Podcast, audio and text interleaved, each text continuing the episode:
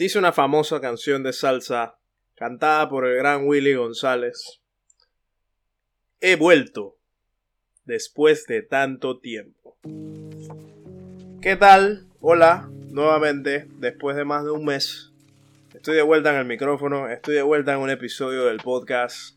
Estoy de vuelta para hablarles aproximadamente 25-30 minutos de lo que se me ocurra y que espero que lo escuchen y les agradezco cuando lo escuchan. Bienvenidos una vez más al podcast. Puede que no estés de acuerdo en una nueva edición, en un nuevo episodio. No sé ni siquiera si debería llamar esto quizás el inicio de una nueva temporada, porque es que de por sí yo no tengo temporadas en mi podcast. O no las he definido, por lo menos, aunque sea. Pero bueno, se puede decir que es una nueva etapa, se puede decir que es una nueva... Es como pequeño renacimiento después de tanto tiempo, después de, tantas semanas que he estado desconectado de los micrófonos. Y nada, quiero saludarlos, quiero desearles que estén bien, que las últimas semanas y que este mes de diciembre hayan sido hasta el momento provechosos para ustedes, que hayan podido ya comprar los regalos de Navidad y que hayan podido celebrar el Día de las Madres junto a sus madres y que hayan podido aprovechar el bonito y bello tranque de décimo y quincena eh, que pasó hace un par de días atrás. Y que bueno esto cuando lleguen las fiestas el 25 y el año nuevo que lo celebren muchísimo que tengan la oportunidad de estar con sus seres queridos. Después de aproximadamente bueno ya de un año el año pasado que creo que las celebraciones de navidad y año nuevo no fueron tan abiertas y tan expresivas como a lo mejor se hubiese deseado, obviamente con todo el tema de la pandemia y lo demás. Pero este es un nuevo año y estamos en un nuevo mes de diciembre otra vez más. Y probablemente sea mejor que el año pasado. Espero yo que sea mejor que el año pasado. Y nada, trayendo buenas vibras, sabes, trayendo, trayendo buenas emociones, buenas sensaciones, buenas vibras, buenos deseos. Vamos a pensar en lo, en lo positivo hoy vamos a tratar de mirar las cosas con la frente en alto, ¿no? Para los que se preguntaban dónde estaba metido y qué andaba haciendo y por qué ya no sacaba más episodios del podcast, a lo mejor algunas personas habrán pensado, ah, ya este se cabrió, ya este se aburrió. A lo mejor habrán pensado, eh, eh no sé, andará, andará todo desorientado, ocupado, quién sabe haciendo qué. La verdad es que es un poquito de las dos cosas pero les voy a detallar el porqué un poquito más a fondo. Primero que nada, em, bueno, como saben, yo estoy ahorita mismo terminando una maestría. Eh, estoy en el segundo año de mi maestría, ya terminé el primer semestre ayer, eh, gracias al cielo, después de tres largos meses. Y ahorita les voy a contar un poquito de qué fue lo del semestre. Prácticamente de eso se trata el episodio de hoy en, en un sentido y tratando también de recalcar algunas frases que tengo eh, unas ideas que, tengo en conclusión acerca de eso. Esto, ¿qué les estaba diciendo? Hasta un momento que tengo una notificación en mi computadora. Ahora sí. Eh, sí, esto, estaba haciendo el último módulo, como le dicen en inglés, el Thought Model eh, de mi maestría, antes de empezar la tesis que si todo sale bien empiezo la tesis en febrero y ya entonces esos cuatro meses aproximadamente desde febrero hasta junio andaré haciendo la tesis para finalizar la maestría y poder conseguir este logro que me propuse hace un año atrás. Eso por un lado, obviamente eso me tenía bastante ocupado y ahora verán por qué. Me tenía totalmente saturado en tiempo y, y saturado en concentración porque tenía que dedicarle mis recursos mentales a poder terminar ese módulo y la otra razón era también porque andaba quizás un poquito, no sé si decir desanimado, no sé si decir desmotivado, no sé cómo ponerle, quizás es un poquito de las dos, pero por alguna razón, de repente como que no hallaba mi, mi voz, no hallaba una manera certera de poder expresar las ideas, no hallaba ese deseo de pararme un miércoles en la mañana o jueves en la mañana o después de un rato, un sábado en la mañana, un domingo en la mañana, a sentarme frente a la computadora y al micrófono y empezar a grabar y hablar como si estuviera hablando con todos ustedes los que me están escuchando en una tipo conferencia y que ojalá fuera de esa manera, ustedes saben, o sea, porque cuando yo me visualicé esta idea del podcast, lo visualicé como si yo estuviera al frente de un, no sé si decirle como support group o, una especie como de, de sociedad eh, o, algo así, imagínense algo así, pues, o sea, como un grupo que compartimos como los mismos ideales y los mismos pensamientos, pero en este caso también se aceptan personas con ideales distintos y que tengan puntos de vista diferentes de igual manera. Y lo visualizaba así como que yo estaba al frente y, y todos ustedes los que me escuchan y los que me apoyan estaban sentados al frente mío y yo hablaba y ustedes hablaban también y podíamos hacer como un tipo de conversación y debate y diálogo y lo que sea y compartir ideas y, y analizar cosas y probablemente pensar en alternativas o en soluciones para ciertos problemas o ciertos estigmas sociales que existen alrededor del planeta y alrededor de nosotros. Pero en el momento no me sentía así, no sé por qué, o sea, tenía como muchas cosas en la cabeza y sentía como que tenía que primero sortear y ordenar mis propias cosas, mi propia mierda, Em, antes de poder volver a regresar a un micrófono, que definitivamente también ha sido parte de mi jornada en las últimas semanas, en el último mes y a lo mejor durante todo el semestre que empezó desde septiembre, octubre. Así que ha sido un espacio de pausa, no ha sido en vano, no ha sido para lamentarse, todo lo contrario, siento que ha sido muy productivo, siento que durante la marcha he aprendido sobre bastantes cosas también. He aprendido mucho sobre mí mismo, he aprendido mucho sobre la gente, he aprendido mucho sobre cómo se vive hoy en día, sobre qué es lo que de verdad vale la pena esforzarse por lograr y, darle ese sentido y todas esas cosas, ¿no? Y espero que quizás con mi desahogo slash em, cuento del día de hoy, ustedes a lo mejor también encuentren algo similar o, les motive a, hacer algo similar. Y voy a prácticamente detallar cómo fue mi semestre. Em, no voy a tratar de entrar mucho en lo técnico porque a lo mejor no a mucha gente le interese qué es lo que yo hago en mi maestría, pero sí quiero como contarles el punto de vista de personas sentándose frente a un reto y tratando de lograr en esa perspectiva más o menos. Así que vamos a empezar una vez. Mi semestre consistía en un proyecto de grupo. Ese era el módulo, un proyecto de grupo. Así se llamaba. En, en español, obviamente. En inglés es un Group Design Project. Y el módulo literalmente era estudiantes que estuvieran cursando maestrías de modalidad de dos años, como es la mía en mi caso, pero no necesariamente tenía que ser mi maestría, sino también podían ser otras maestrías. Por ejemplo, mi maestría es en potencia eléctrica y control, pero hay, hay maestrías que son en telecomunicaciones, que son en sensores, eh, que son en otras diversas áreas dentro de la facultad. Entonces era reunir a todos los estudiantes que estaban en una modalidad de dos años y asignarlos en grupos, juntarlos en grupos para que pudieran ejecutar un proyecto de diseño o de buscarle solución a una problemática industrial que proponían compañías que estuvieran relacionadas con la universidad. El módulo cuando lo escuchas suena muy interesante porque es prácticamente como tener un poquito de experiencia laboral. Que digo, no es que no he trabajado anteriormente, el que me conoce sabe que yo he tenido experiencias laborales en Panamá, pero claro, está, la, cosa del ambiente acá es muy diferente.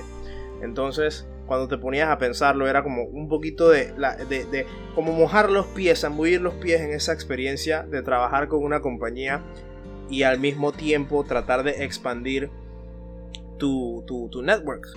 Eh, porque claro, estás conociendo gente de la industria y al mismo tiempo estás trabajando con estudiantes que no conocías antes porque están en programas diferentes y que a lo mejor tengan una visión o conocimientos distintos.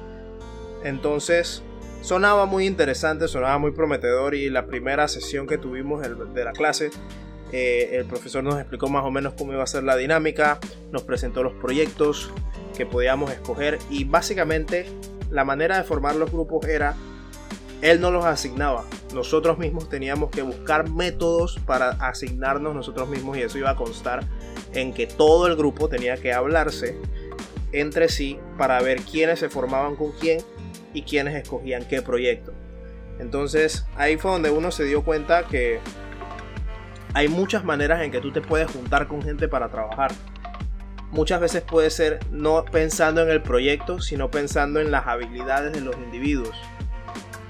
Hay individuos que pueden tener habilidades más técnicas que otros, hay personas que pueden tener técnicas, eh, perdón, habilidades más de escribir o, de reportes o de em, redacción y ortografía que otras personas hay personas que son un poquito más analíticos que matemáticos, hay otros que son más matemáticos que analíticos, etcétera, etcétera.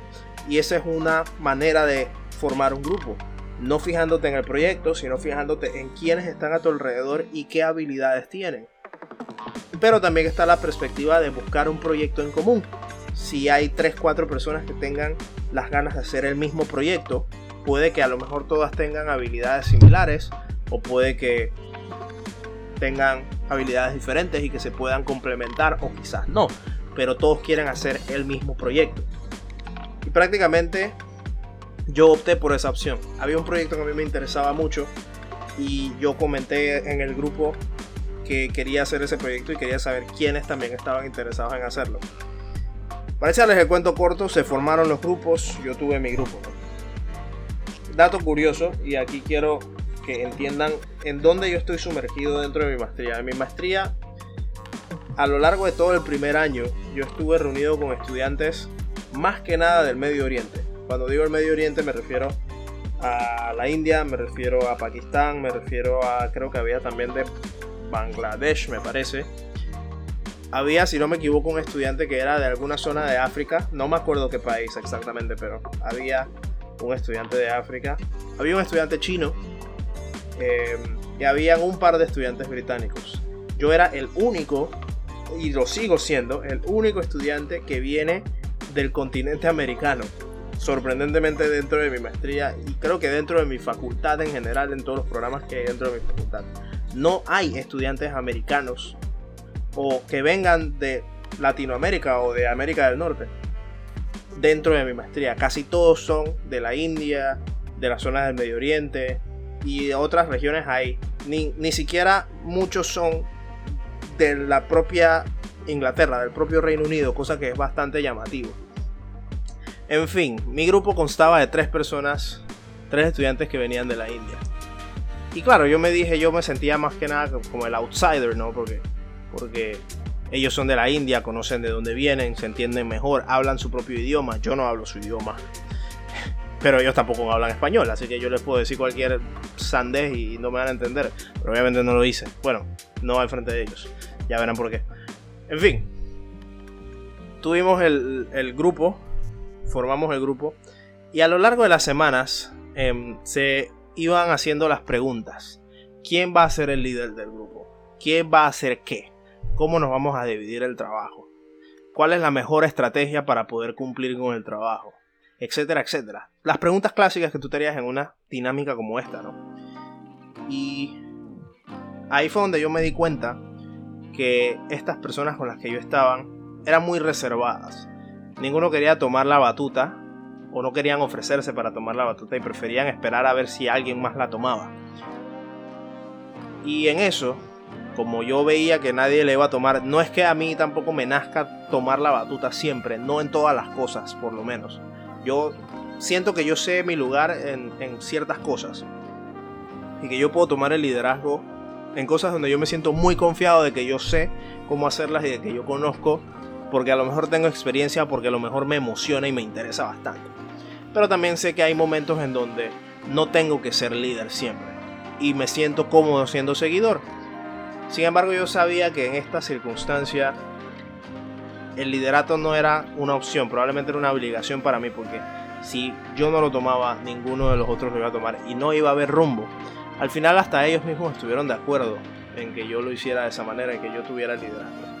Y tratando de ser un buen líder, yo estuve muy atento en la comunicación con ellos y me comunicaba constantemente, les hacía preguntas, entienden esto, entienden aquello, vamos a poner este trabajo así y así, vamos a dividir los roles así y así, etc. Para hacer el cuento corto, o tratar de hacerlo relativamente corto, me di cuenta que simplemente ellos no sabían en qué estábamos metidos. No tenían ni la menor idea. Y yo tampoco la tuve por un buen par de meses. Pero yo sabía que tenía que tratar de dar la cara. Y ahí es donde quiero recalcar mi primera frase o mi primera enseñanza de todos estos meses que quiero comentarles a ustedes y que quiero quizás dejarles como un consejito de mi parte. Y es que si tienen la oportunidad de, aprender, de poder escoger las personas con las que trabajan, aprendan cómo hacerlo. sepan con quién se están juntando, sepan con quién están lidiando, sepan qué características tiene y sepan cómo comunicarse con esas personas, cómo tratar de motivar a esas personas para que puedan hacer sus responsabilidades, para que puedan cumplir con sus responsabilidades. Sepan cómo lidiar cuando esa persona está trabada, que no sabe cómo hacer algo, que necesita ayuda, porque a veces pecamos mucho como seres humanos de no saber pedir ayuda o no querer pedir ayuda, ya sea porque nos sentimos avergonzados de hacerlo o porque sentimos que no queremos aceptar el hecho de que no lo sabemos o que no, no tenemos idea de cómo hacerlo. Y por eso a veces nos cuesta pedir ayuda y nos pasa a todos, totalmente. Hasta a mí me pasa y me pasó durante todo este tiempo, bastante. En especial porque sentía que no sabía a quién pedirle ayuda porque mi grupo no tenía ni idea tampoco y ellos esperaban que yo fuera el que los ayudara, pero a veces ni yo mismo sabía cómo ayudar. Entonces, es un proceso muy clave dentro de la vida humana, ya sea en relaciones personales, en relaciones profesionales, en relaciones amorosas, en relaciones de amistad, en relaciones de trabajo, en lo que sea. Hay que aprender de verdad a escoger con quién trabajamos, con quién nos juntamos. Probablemente algunas personas dirán, ah, pero ya eso yo lo sé. Pero créanme, muchas veces decimos que sabemos las cosas pero si las sabemos, ¿por qué no las hacemos? Y, es así. O sea, somos humanos y muchas veces vamos a caer en los mismos errores una y otra vez hasta que no seamos conscientes de que es un acto y una rutina saludable recordarnos de esas cosas que tenemos que hacer o tenerlas presentes y estar conscientes de cómo las tenemos que hacer.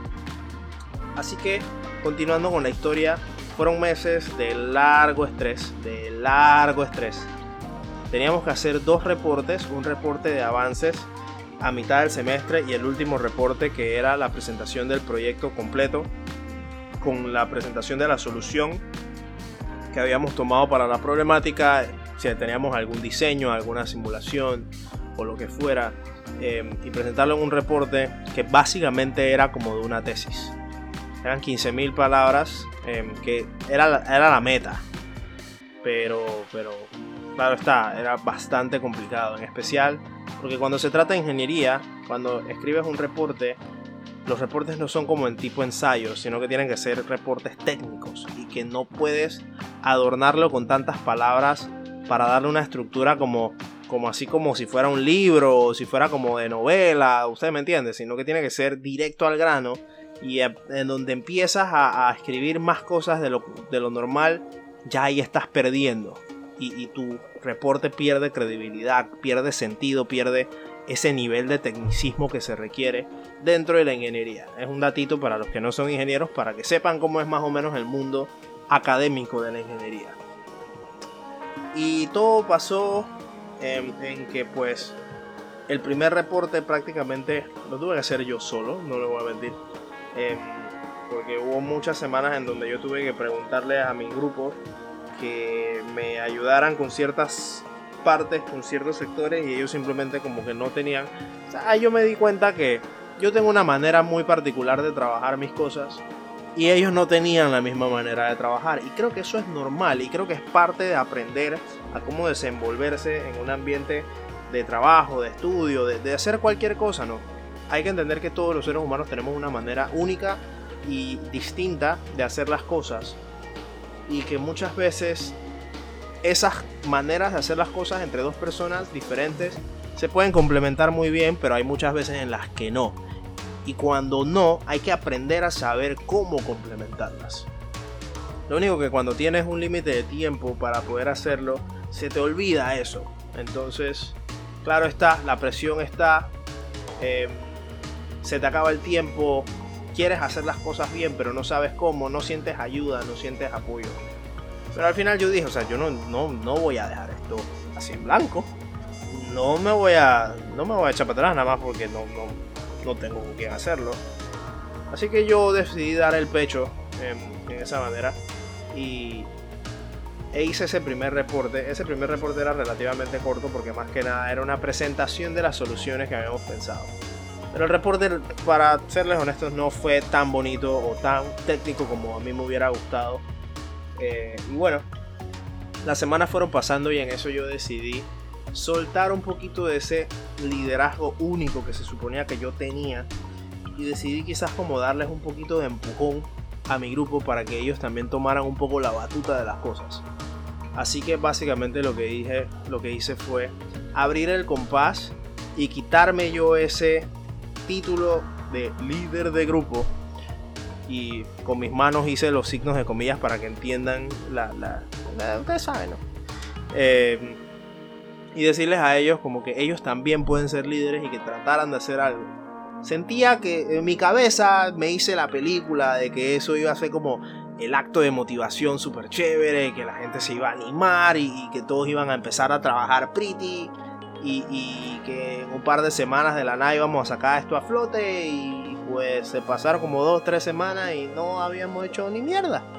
Eh, porque ninguno, ninguno se animó. ninguno se animó y ya y yo empecé a perder la cabeza.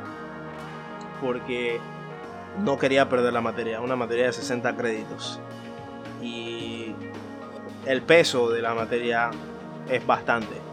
En especial, no solamente por las condiciones de la maestría y de la universidad, sino por las condiciones de mi visa.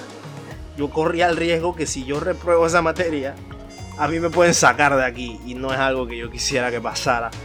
Así que pues tuve muchas conversaciones con mi profesor comentándole acerca de la situación, comentándole acerca de cómo me sentía que ese es otro punto que también quiero tocar.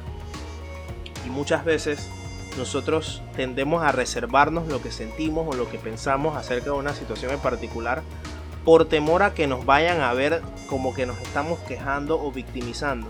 Pero hay que entender una cosa, no todo lo que nosotros decimos o no todo lo que nosotros expresamos nos hace ver como víctimas. Nosotros somos personas y nosotros tenemos pensamientos, tenemos maneras de, actuar y tenemos emociones que se envuelven alrededor de esas maneras de actuar y de pensar. Y si nosotros no las sacamos correctamente, simplemente son una bomba que nos ahí encima y que no podemos controlar y que perdemos totalmente el control y la cabeza de lo que de verdad podemos controlar. Porque hay que entender que hay cosas que se pueden controlar y hay cosas que no. Pero las que sí se pueden controlar hay que saber cómo. Y una de las mejores maneras de hacer eso es simplemente reconocer cuando estás en una posición no deseable, cuando estás en una posición que no te gusta y que quieres cambiar la rutina que estás teniendo y que quieres cambiar eso que te rodea, que quieres hacer las cosas diferentes y que para hacer las cosas diferentes necesitas primero decirlo para que alguien más te pueda dar luces de cómo lo puedes hacer. Así que en eso yo fui donde mi profesor y yo le comenté acerca de toda esta experiencia y prácticamente el consejo que él me dio, que fue un consejo bastante loco cuando yo lo escuché por primera vez, porque no me cabía en la cabeza cómo podía hacerlo, pero él me lo dijo de esa manera. Él me dijo, ah, nosotros teníamos que hacer el reporte final y obviamente la simulación que iba a ser la solución o el diseño final que iba a ir incluido en ese reporte. Para darles un poquito de contexto, la simulación se hacía en un software que ninguno de los otros tres estudiantes que estaban en mi grupo conocían porque ellos son de maestrías diferentes a la mía. En mi maestría sí se usa el software, en su maestría no. Y ellos no tienen mucha experiencia con eso.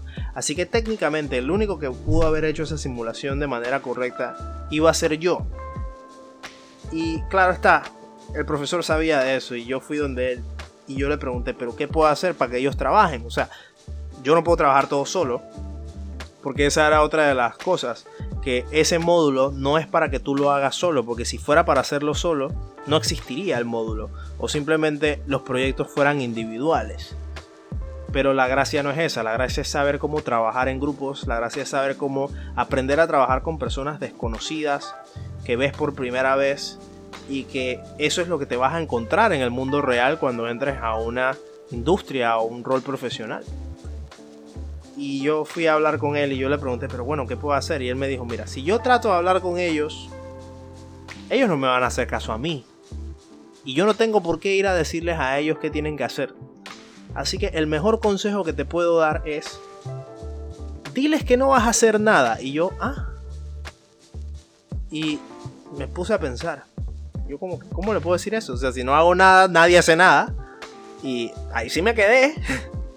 y él me dijo como que es que ellos están esperanzados en que tú vas a seguir haciéndolo todo porque tú no quieres quedarte. Pero cuando ellos empiezan a ver que tú no estás haciendo nada, ellos van a tener que entrar en modo de pánico y te van a tener que corretear. Y van a tener que empezar a hacer algo para poder salvarse ellos si de verdad les importa la materia. Es el riesgo que vas a tener que correr. Pero si no lo haces, te vas a tener que cargar todo solo. Yo como que... A mí, me a mí eso me dio bastante miedo, no le, voy a, no le voy a mentir. Pero, pues, si eso era lo que me iba a sacar la materia adelante, lo tenía que hacer. Así que prácticamente lo que hice fue decirles a ellos que yo iba a hacer todo el tema de la simulación, pero que ellos tenían que hacer el reporte y yo no iba a tocar una sola parte del reporte.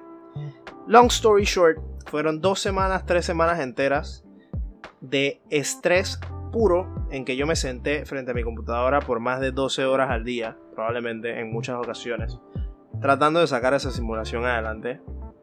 Y por suerte lo logré. Lo logré hasta de tal manera que cuando le presenté las opciones a la industria que propuso la problemática, se quedaron bastante sorprendidos porque de por sí ellos no entendían mucho acerca de cómo hacer ese tipo de diseños. Y una vez se les presentó, quedaron bastante complacidos y satisfechos de que en tan poco tiempo, porque eran prácticamente 2-3 semanas, se pudo lograr hasta esa magnitud y que probablemente con más tiempo se pueda hasta desarrollar muchísimo mejor. Y que inclusive hasta lo pudieran considerar un tema de tesis que me pudieran brindar a mí específicamente para poder darle seguimiento y que a lo mejor se pueda implementar de una manera física y que se puedan incluir más datos para poder hacer como un modelo más preciso. Cosa que a mí me dejó bastante complacido porque no puse ese esfuerzo de 2-3 semanas por el gusto, en lo absoluto. La cosa es que bueno, logré sacar la simulación en tiempo y dos de las tres personas que estaban en mi grupo trabajaron bastante en el reporte. Al final yo me tuve que meter obviamente porque digo, terminé antes de tiempo y sentía que si no me metía probablemente no íbamos a tener un reporte eh, tan a la altura. Eh, por claro, lo que me había demostrado mi grupo en los primeros tres meses del semestre. La cosa fue que pues fue trabajo arduo, largo, estresante, de más de tres semanas en donde yo estuve bastante tiempo dedicado en eso, pero que al final se logró, se presentó un reporte muy completo, más de 50 páginas, eh, con todo el tema de la simulación y todo completo. Y la última lección que quiero dejarles con eso es que no subestimen el estrés. ¿Y por qué digo esto? Probablemente ya lo saben, pero se los quiero repetir nuevamente. No lo subestimen. Durante muchos de esos días en los que yo estuve bastante estresado, trabajando en eso, habían tantas emociones que yo tenía dentro de mí emociones de cualquier tipo. A veces podía ser emociones bastante positivas, de felicidad, de satisfacción, de sentir como que estaba logrando algo que de verdad quería lograr. Pero también habían emociones bastante negativas, enojo, frustración, eh, angustia, desesperación, todo ese tipo de cosas. Pero el estrés no me dejaba sentirlas. El estrés no me dejaba como procesarlas. O sea, yo estaba tan metido en mi modo de productividad tratando de resolver ese proyecto que yo mismo como que perdí el sentido de cómo sentir, si se entiende. Creo que hice un trabalengua ahí. Pero bueno. Entonces, cuando pasan esas cosas, muchas veces hay tanto que fluye alrededor de nosotros que por culpa del estrés que tenemos o por culpa de que no queremos soltar esa productividad, que nos tiene estresados, empezamos como a perder ese, esa conciencia de dónde estamos parados, cómo nos estamos sintiendo, qué hay a nuestro alrededor, qué cosas estamos haciendo, cómo las estamos haciendo, hay una mejor manera, hay una peor manera, cómo está nuestra creatividad, todo este tipo de, de, herramientas ¿no? y de, situaciones que se van presentando que las saturamos completamente porque el estrés nos tiene envueltos en una burbuja y que sentimos que no podemos salir de ahí o que tenemos que sobrellevarlo sí o sí para poder conseguir lo que se tiene que conseguir. Y claro está, vamos a tener momentos en donde el estrés va a ser prácticamente indispensable o obligatorio. Indispensable es una mala palabra. Va a ser imposible no tenerlo, no lo vamos a poder evadir, va a estar ahí siempre. Pero también tenemos que saber cuándo tomar pausas para dejarnos a nosotros procesar lo que está pasando con nosotros. Porque créanme, no hay sensación más extraña, y me pasó durante todas estas semanas, no hay sensación más extraña que esa que tú mismo te empiezas a analizar como que sabes que estás sintiendo algo, pero no lo puedes procesar. Y no te das tampoco ni siquiera ese chance de sacarlo a flote de conversarlo, de entenderlo, de saber de dónde proviene y de canalizarlo para que tú mismo como que ya te vacíes de toda es, todo, ese, todo eso que te abruma alrededor tuyo y, tomar calma, ustedes saben, tomar como paz, relajarte, o sea, quitarte un peso encima que nos tenemos que quitar. Y es una cosa impresionante. Así que, pues sí, esas son como las, los tres mensajitos que, quería dejarles con toda esta historia de desahogo en mi regreso al podcast. Número uno, si pueden, aprendan, o sea, si tienen la opción de poder escoger las personas con las que se van a rodear o trabajar o, o, juntarse, aprendan a escogerlas, sepan escogerlas y pidan lo que necesitan pedir. O sea, no tengan miedo de decir las cosas que ustedes quieren de esas relaciones que están formando y, no piensen que pedirlos los hace exigentes ni nada, no. O sea, somos humanos, nosotros necesitamos lo que queremos necesitar. Y siento que no hay nada que sea totalmente exagerado en algo que pedimos. Porque al fin y al cabo, si no lo recibimos, igual vamos a estar, no, o sea, no vamos a quedar complacidos, pues. Así que tenemos que pedirlo sí o sí. Y para eso tenemos que aprender a saber cómo escoger esas personas que nos puedan proveer de esas cosas, pero al mismo tiempo también sean conscientes, ¿eh? sepan ustedes también dar lo que las otras personas les, solicitan o les piden de ustedes. es un two-way relationship. No sean solamente de su lado, o sea, sean recíprocos. aprendan a ser recíprocos también. ¿Cuál era el segundo mensaje que dije? Ya conversé tantas cosas que. Pues, ya se me acaba olvidar fue lo segundo que dije. Pero cualquier cosa echan atrás en el episodio. Te discúlpeme. Echan atrás en el episodio y repasen cuál fue la segunda frase que dije. Es que no la anoté. Se me ocurrió en el flow del momento. No la anoté. Pero bueno, cualquier cosa la repasan. Y lo tercero, no subestimen su estrés. O sea, si tienen estrés, si están estresados, canalícenlo y, y ustedes mismos que están estresados y aprendan a buscar ways out. O sea, aprendan a tomar esos breaks en el que puedan dejarse procesar las cosas que tienen en el momento, que sienten en el momento, para poder lidiar con ese estrés. No dejen que el estrés se los consuma, porque créanme, no es una sensación bonita. Y para todos como seres humanos, creo que estamos muy conscientes que el estrés, el cuerpo nos delata cuando estamos estresados y reacciona cuando estamos estresados. Y muchas veces no reacciona de las mejores maneras.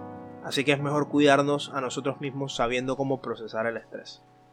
Bonus eh, bonus story, que no le voy a dar mucho detalle y me van a mirar como bicho raro. Señores, no he escuchado nueva música como en los últimos tres meses, para que sepan. O sea, yo no sé qué es nueva música, no tengo ni idea cuáles son las canciones más nuevas del momento. No, no, no, no sé. O sea, no tengo ni la menor idea de qué es lo que hay ahorita en el mundo musical.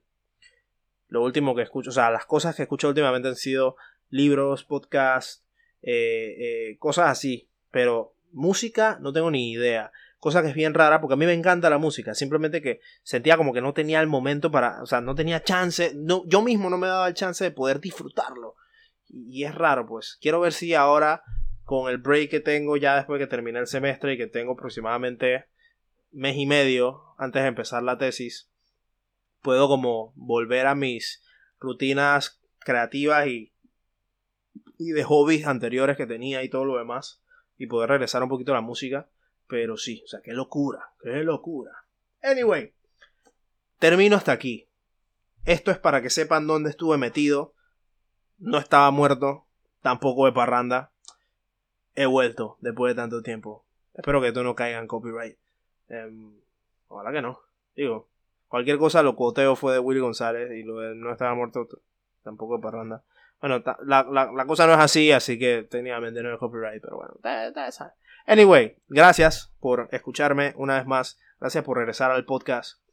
Y, como, como ustedes saben, siempre están los canales abiertos para hablar de cualquier cosa, para meter temas. Todavía tengo una lista de temas ahí que fueron las primeras cosas que se me ocurrieron al momento de abrir el podcast y que hay muchos temas de ahí que no he tocado que definitivamente quiero tocar, que tengo quizás como que ordenarlos. No sé si voy a hacer episodios durante los días navideños, probablemente no, pero cuando llegue a enviar otro nuevo, a subir otro nuevo episodio y todo lo demás, claro está, les voy a dejar eh, toda la información para que sepan y para que estén pendientes y que me puedan escuchar. Y como siempre les agradezco sus oídos y su tiempo y su atención escuchando estos treinta y pico de minutos que hablo em, cada semana. Que espero que sea ahora sí un poquito más constante ahora que tengo más tiempo. Así que, pues nada, eh, lo dejo hasta aquí y muchísimas gracias por escucharme y nos vemos en la próxima muchachos y muchachas y muchaches.